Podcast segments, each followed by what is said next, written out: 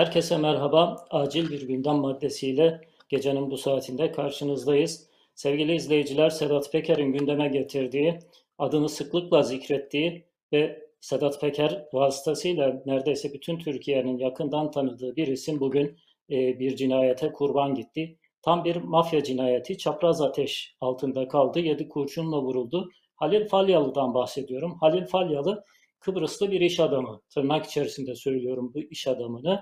Elbette otelleri var, restoranlar var. İş adamı kimliğini öne çıkarabilecek birçok yatırımı var. Hatta bu otellerine, e, restoranlarına Kıbrıs'ın ve Türkiye'nin çok önemli siyasetçileri de geliyorlar ve orada birlikte Halil Falyalı ile birlikte fotoğraf çekiliyorlar. Ama asıl Sedat Peker'in gündeme getirdiği ve e, hem Türkiye'nin aradığı hem Amerika Birleşik Devletleri'nin uyuşturucuyla mücadele biriminin e, hakkında yakalama kararı çıkardığı, hakkında arama kararı çıkardığı bir uyuşturucu kaçakçısı. Kıbrıs e, bir gri alan, bir karanlık bölge. Orada pek çok suç, pek çok suç e, suçlu e, kendisine e, hayat bulabileceği, kendisini e, büyütüp serpiştirebileceği ve bir mücadele içerisine sokabileceği bir alan buluyor. Bir gri alan, bir kontrolsüz alan buluyor. E, Türkiye Cumhuriyeti'nin hem legal hükümetleri hem de illegal devlet yapılanmalarda Kıbrıs'ın bu yapısını çok seviyorlar. Çünkü Türkiye'de yapamadıkları bir kısım şeyleri Kıbrıs üzerinden yapıyorlar ya da Kıbrıs'taki Türkiye'deki bir kısım e, pisliklerini Kıbrıs üzerinden aklamaya çalışıyorlar ya da Kıbrıs'ta yaptıkları zaman aklandıklarını zannediyorlar. Halil Falyadı işte bu uyuşturucu ticaretiyle birlikte başka suçlarında odağındaki bir kişi yani Kıbrıs'taki o suç cumhuriyetinin suç örgütlenmesinin, suç yapılanmasının en önemli, en santral kişisi diyebileceğimiz isimlerden bir tanesi. Sadece uyuşturucu değil, yasa dışı e, bahis ve Yat Peker onu anlatırken birazdan Sedat Peker'in anlatısını da izleyeceğiz. Arama kaydı olmasına rağmen, hakkında arama kararları olmasına rağmen yakalanmıyor bir türlü. E, hatta adam ortadan kaybolmuyor bile. Yani kayıplarda bir adam değil ama buna rağmen hakkındaki hiçbir hukuki işlem yerine getirilmiyor demiş, demişti. Sonra e, Kıbrıs'taki bir kısım savcılar cesarete geldiler. Cesaretlerini topladılar. Halil Falyalı'yı e, tutukladılar, gözaltına aldılar. Sonra birileri devreye girdi. Halil Falyalı e, hastaneye sevk edildi ve o tutukluluk sürecinin önemli bir kısmını hastanede geçirdi. Sonra tahliye oldu. Niye tahliye oldu? Nasıl tahliye oldu? Bu kadar hakkında e, suç isnadı bulunan, suç e, tespiti bulunan bir kişi nasıl tahliye oldu? Kim tahliye etti? Yoksa bugünkü cinayet gerçekleşsin diye mi tahliye edildi? Bütün bu sorulara cevap arayacağız. Ama önemli iki soruyu gündeme e, getireyim. Ondan sonra Sedat Peker'in anlatılarını dinleyelim sonra ben tekrar devam edeceğim. Bir tanesi şu, e, katillerin olduğu ileri sürülen bir mobese kaydı e, hemen anında servis edildi. E, bu kadar hızlı olması ve servis edilmesinin amacı şüphe doğurdu. Bir kere benim görüştüğüm e, tecrübeli emniyetçilerin söylediği şey şu, bu kadar hızlı bir biçimde katil zanlılarının fotoğrafları servis edilmez. Şunun için servis edilmez bir duruluk düşünülür ve bu insanların, bu katil zanlılarının, şüphelilerin diyelim, e, varacağı noktaya gitmeleri beklenir. Yani elinizde bu adamlarla ilgili bilgi varsa bu adamları takip edersiniz. Neden? Üstüne ulaşmak, emredene ulaşmak, azmettirene ulaşmak, asıl cinayetin patronuna ulaşmak için e, biraz bu bilgiyi önce bekletirsiniz. E, bu bilgiyi hemen kamuoyuyla paylaşmazsınız. Hem patronlarının hem de bunların e, saklanması için imkan hazırlamazsınız, zemin hazırlamazsınız. Bu fotoğrafların anında çok hızlı bir biçimde servis edilmesi bu adamların yakalanmasından ziyade bu adamların gideceği noktayı, bu adamların patronlarını yakalamak gibi bir düşünce içerisinde olunmadığı gibi bir izlenim oluşturuyor. Ya da şöyle denilebilir, bu adamların e, patronlarıyla ilişkisi yok, irtibatı yok. Yani bunlar bir kompartıman gibi, bir hücre gibi belki de kimden iş aldıklarını bilmeden bu işi yapmış basit tetikçiler de olabilir. Ee, ki bu kadar kolaylıkla, bu kadar çabuk bir biçimde deşifre edildiler. Ya bu deşifrasyonun aslında cinayetin çözülmesine e, katkı sağlamaktan ziyade cinayeti örtmek ya da en azından cinayeti işleten, azmettiren kişileri örtmek, ortadan kaldırmak üzere bu kadar hızlı servis edildiğine dair e, yaygın bir kanaat var. Böyle bir değerlendirme var. İkinci cevabı aranan soru da biliyorsunuz Alaaddin Çakıcı Türkiye'de bir kısım hakkında kesinleşen mahkeme kararlarından dolayı e, Kıbrıs'a yerleşmişti. Bir anlamda Kıbrıs'a kaçmıştı. Sedat Peker daha uzaklara gitti. E, Dubai'de şu anda e, saklanıyor bilebildiğimiz kadarıyla. Ondan da uzun süredir haber alınamıyor gerçi. E, Alaaddin Çakıcı da Kıbrıs'a gitti. Acaba Alaaddin Çakıcı Kıbrıs'ta e, racon mu kesmeye başladı? Alaaddin Çakıcı orada kendi hükümranlığını ilan etmek için en büyük baş olan Halil Falyalı'yı mı e, kopardı? gibi bir e, değerlendirme var. Böyle bir soru ortaya atıldı. Bunun cevabı aranıyor. Benim anlayabildiğim kadarıyla e, bu çok mümkün değil. E, tam tersine yeni bir ülkeye, yeni bir zemine gitmiş bir kişinin e, böyle büyük bir mücadele içerisine girmekten ziyade daha e, mutedil, daha e, kendisini kabul ettirebilecek bir şey içerisinde, tavır içerisinde olması bekleniyor. E, ama e, bir başka bakış açısı da şu, Halil Falyalı zaten aslında bizzat o işleri yapan kişi değildi. O işlerin e, mutemediydi bir anlamda. Yani Halil Falyalı tek başına ne kumar e, işinin e, yöneticisi olabilir, hedefi olabilecek birisi değildi. Değerlendirmeler var ama öbür taraftan Alaaddin Çakıcı'nın yeğeninin geçtiğimiz hafta İstanbul'da bir balıkçıda isterseniz bir 65 bin liralık e, paranın e, alacak verecek davasından dolayı isterseniz bir racon kavgasından dolayı öldürülmüş olması ve bu cinayetlerin peş peşe gelmesi soru işaretlerini büyütüyor. Alaaddin Çakıcı'nın da dediğim gibi geçtiğimiz hafta yeğeni öldürülmüş bir kişi olarak bu hesaplaşmanın bir parçası mı? Bütün bu sorular havalarda uçuşuyor ve bu soruların cevabını e, biz gazeteciler aramaya devam edeceğiz. Bugün ve yarınki yayınlarımızda bu cevapları size vermeye devam edeceğiz. Çok önemli birkaç soru daha var. Bu soruların cevabını ve bu soruları sizin gündeminize taşıyacağım ve verebildiğim, bulabildiğim, ulaşabildiğim e, cevapları sizinle paylaşacağım. Ama isterseniz önce Sedat Peker'in Halil Falyalı ile ilgili e, konuşmalarını bir dinleyelim. E, Sedat Peker'in verdiği ipuçları üzerinden bu konuyu biraz daha genişlemesine değerlendireceğiz ve e, cevap arayacağımız başka sorular da var. Önce Sedat Peker'i dinleyelim. E diyorsunuz ya biz herkesi gider alırız. E Halil Falyalı'yı niye almıyor?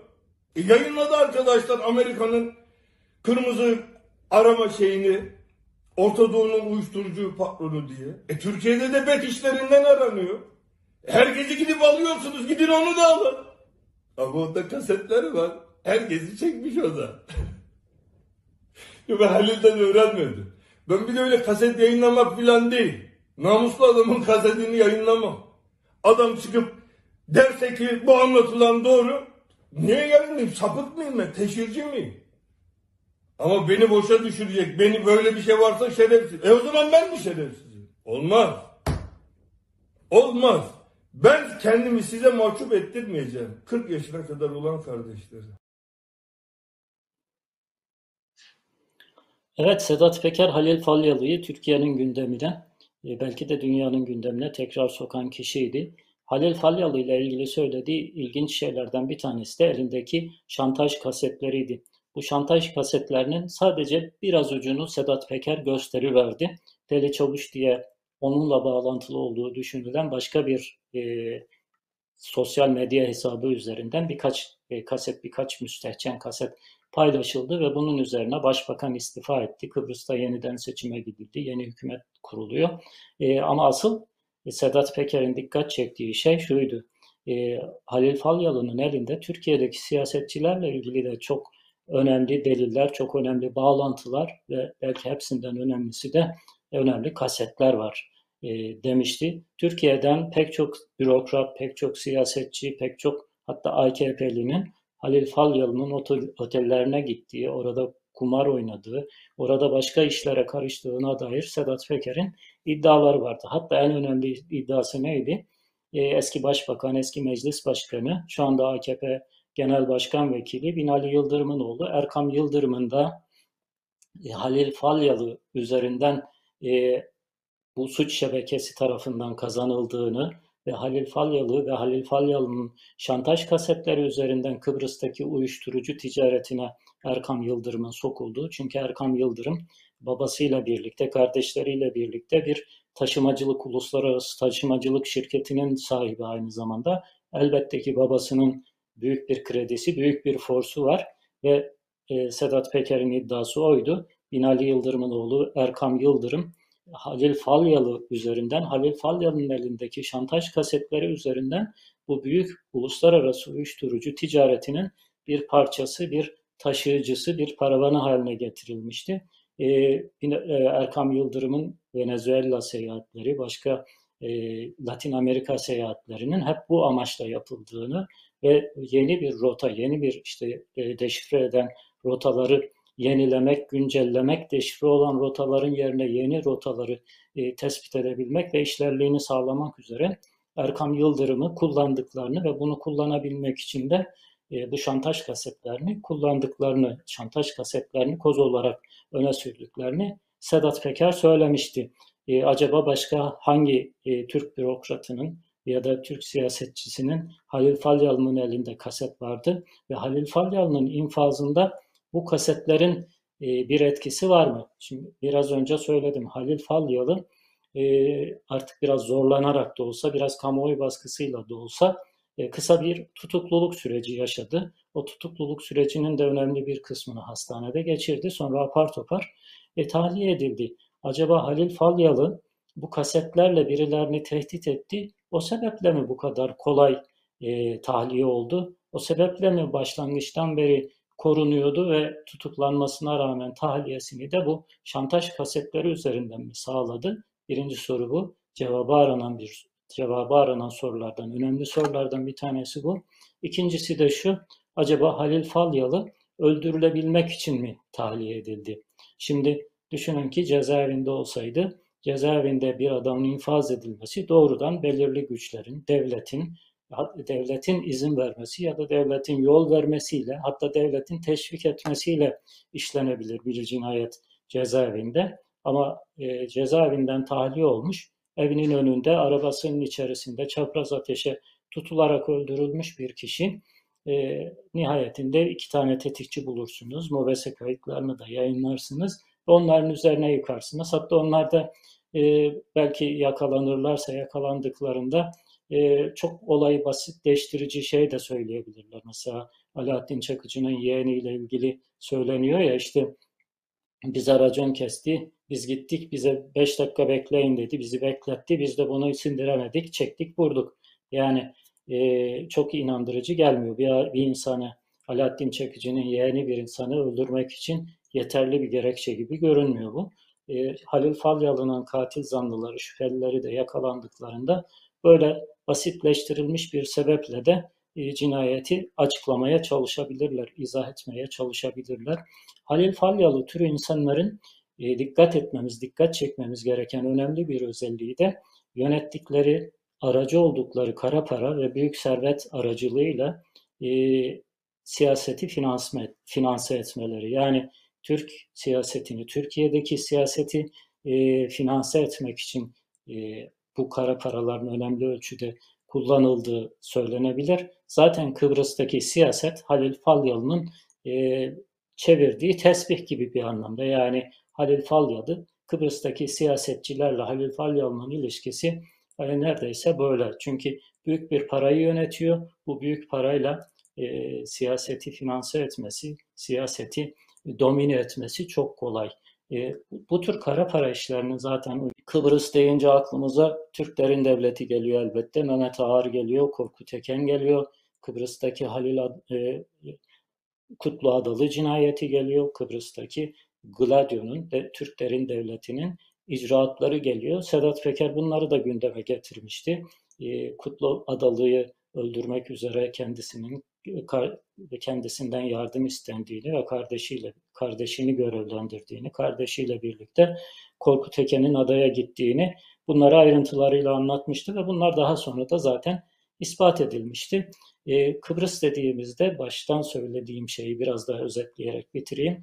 gelişmeler oldukça, bilgileri e, elde ettikçe bu bilgileri anlık ya da e, bültenlerimizde sizlerle paylaşmaya devam edeceğiz. Kıbrıs dediğimiz şey karanlık bir alan, gri bir alan, kontrolsüz bir alan. Bu alanda uyuşturucu var, bu alanda e, yasa dışı bahis var, bu alanda yasal kumar var, bu alanda kadın ticareti var, bu alanda e, siyasetin kirli parayla, kara parayla finansmanı var ve en önemlisi de uluslararası uyuşturucu ticaretinin liman bölgelerinden, dağıtım bölgelerinden birisi haline gelmiş. Kutluadalı e, affedersiniz Halil Falyalı cinayeti bu açıdan çok önemli, işleyişi açısından çok profesyonelce, e, işleyişinden sonra e, şüphelilerin fotoğraflarının hemen anında e, servis edilmiş olmaları çok önemli. Bu arada tabii ki Sedat Peker'e e, dikkat çekiyoruz. Sedat Peker'in söyledikleri çok önemliydi. Birçok bilgiyi, birçok kişiyi deşifre etmişti. Bu deşifrasyonlardan bir tanesi de e, geçtiğimiz günlerde Bulgaristan'da e, bir karayolu kazasında e, hayatını kaybeden Taner Aydı biliyorsunuz. Sedat Peker'in deşifre ettiği, sonra Süleyman Soylu'yla, Mevlüt Çavuşoğlu'yla, Hulusi Akar'la, devletteki neredeyse bütün e, devletlilerle, bütün yetkililerle fotoğrafı çıkan bir kişiydi. Silahlarla fotoğrafı çıkan bir kişiydi. Almanya'daki AKP'nin organize ettiği, Metin Külünk'ün organize ettiği e, çetenin e, yöneticisiydi, yöneticisi olduğu iddia ediliyordu. Türkiye'ye gelirken Bulgaristan'da bir trafik kazasında hayatını kaybettiği öne sürüldü. Ama ailesi e, birkaç hafta sonra bir açıklama yaptı ve dedi ki e, Taner Ay e, trafik kazası süsü verilmiş bir şekilde şehit edildi. Ya yani onlar ailesi Taner Ay'ın e, öldürüldüğüne inanıyorlar. Taner Ay'ın normal bir trafik kazasında hayatını kaybettiğine inanmıyor. Sedat Peker'in gündeme getirdiği böyle birkaç isim üzerinden işte İzmir'de e, Ahmet Kurtulmuş vardı. E, AKP Genel İl, İl Başkan Yardımcısıydı. Serkan Kurtulmuş ismi şu anda o da Arjantin'de e, tutuklu bulunan başka bir e, çete lideri. O da İzmir'deki çete ve diğer kara para işlerinin aynı zamanda da FETÖ borsası denilen borsanın e, faaliyetleri içerisinde gene tam susurluk gibi emniyetin, savcılığın ve mafyanın içinde olduğu, siyasetin içinde olduğu e, bir organizasyonun deşifrasyonuydu. Ve o da e, önce tutuklanmıştı, sonra tahliye edildi. Sonra evinin önünde tıpkı Halil Falyalı gibi evinin içinde hatta e, e, infaz edildi, hayatını kaybetti. Yani hikayesi Ahmet Kurtuluş'un hikayesi de Halil Falyalı'nın hikayesine çok benziyor. Tutuklanıyor, tahliye ediliyor ve evinde birisi evinin önünde, birisi evinin içinde e, infaz ediliyor. E, biraz önce söylediğim gibi susurluk aslında bir prototip, bir şablon. Susurluğa bakarak aslında biz biz çok şeyi çözebiliriz. O, o kirli ilişkiler içerisinde bir emniyet var e, polis var ya da silahlı kuvvetleri de bazı yerlerde bu işin içerisine giriyor. E, siyaset var ve mafya var. Bu üçü bir araya geldiğinde e, muhteşem bir karma e, karışım oluşuyor. Büyük bir güç oluşturuyorlar. Birisi şeye parayı getiriyor, kara parayı, kontrolsüz büyük parayı, deli parayı getiriyor. Öbürü onu korumayı getiriyor. Öbürü de bunu siyasette aklamayı getiriyor. İkisi birlikte buluşuyorlar. Siyasetçiyi destekliyorlar. Siyasetçi bir buluş siyasetçiyle polis buluşuyor. Mafyayı öne çıkarıyor. Mafyayla e, siyasetçi buluşuyor. Polisi daha iyi yerlere getiriyor. Daha çok işlerinde yarayabilecek konulara getiriyor. Büyük şehirlerde, büyük şehirlerin narkotik şubelerinde e, ya da e, organize suçlar şubelerinde etkili yetkili konumlara getiriyor. Emniyet Genel Müdürlüğü'nde etkili yetkili konumlara getiriyor. E, böyle bir hani al gülüm ver gülüm hikayesi devam ediyor. Yani bir yerde bir karanlık varsa, bir kirli ilişki varsa, bir kara para, bir e, kumar organizasyonu varsa muhakkak oradan bir e, bürokrasi ayağı çıkıyor, orada bir siyasetçi ayağı çıkıyor, orada bir e, mafya ayağı çıkıyor. Bugünkü Türkiye içerisinde, bugünkü Türkiye fotoğrafı içerisinde Süleyman Soylu ismini zikretmezsek, Süleyman Soylu'nun e, kurduğu emniyet bürokrasisini tabii ki bir kısmını hala Mehmet Ağar yönetiyor. Mesela İstanbul'un Süleyman Soylu'nun değil de Mehmet Ağar'ın yönetiminde ve kontrolünde olduğu söyleniyor. Ama Ankara ve Genel Müdürlük bazında Süleyman Soylu e, kesin hakim diyebiliriz. Ve Sedat Peker'in de ismini en çok gündeme getirdiği bu kirli ilişkiler, kara para ilişkileri, bu ilişki bilhassa uyuşturucu e, ticareti. Bununla ilgili e, en önemli isimlerden, en fazla konuşulan isimlerden bir tanesi Süleyman Soylu ve Mehmet Ağar. Birisi eski İçişleri Bakanı, birisi mevcut İçişleri Bakanı. E, hani artık daha ne konuşuyoruz ki? Yani eski İçişleri Bakanı'nın surluğun e, başı olduğunu bildiğimiz artık kaziye muhkem eskilerin ifadesiyle haline gelmiş bir gerçek. Yeni İçişleri Bakanı ondan devraldığı e, kavuğu daha da geliştirerek, daha da büyüterek işleri daha organize bir şekilde sokarak sürdürüyor aynı işi. Kendi e, dükkanını açtı aynı zamanda öbür taraftan e, şeyine Mehmet Ağar'a da e, kendi e, yaptığı işler için biraz da alan sağlıyor. Biraz da onun kendi alanında devam etmesine de izin veriyor bir İçişleri Bakanı olarak. E, yani aslında Sedat Peker e, çok şey söyledi ama e, biz gazeteciler dışında ve halkın önemli bir kısmı dışında kimse bu sözlerine kulak vermedi. Bir sonuç doğurmadı diyorlardı. En azından şunu diyebiliriz. Mafya kendi içerisinde bir temizliğe gitti. Ya bir çatışmaya gitti ya bir temizliğe gitti. Onun için Taneray öldü. Onun için Halil Falyalı öldü. Belki onun için Alaaddin Çakıcı'nın yeğeni öldü. Hani legal bir sonuç doğurmadı, hukuki bir sonuç doğurmadı, yasal bir sonuç doğurmadı ama o şeyde e, dünyada, o karanlık dünyada bir çatışmanın fitilini ateşledi gibi görünüyor Sedat Peker'in açıklamaları. Evet, evet sevgili izleyiciler, e, TR724 ekranlarında bizi izlediğiniz için teşekkür ederiz. E, lütfen kanalımıza abone olun ve yorumlarınızla, bildirimlerinizle bizi destekleyin. E, tekrar görüşmek üzere.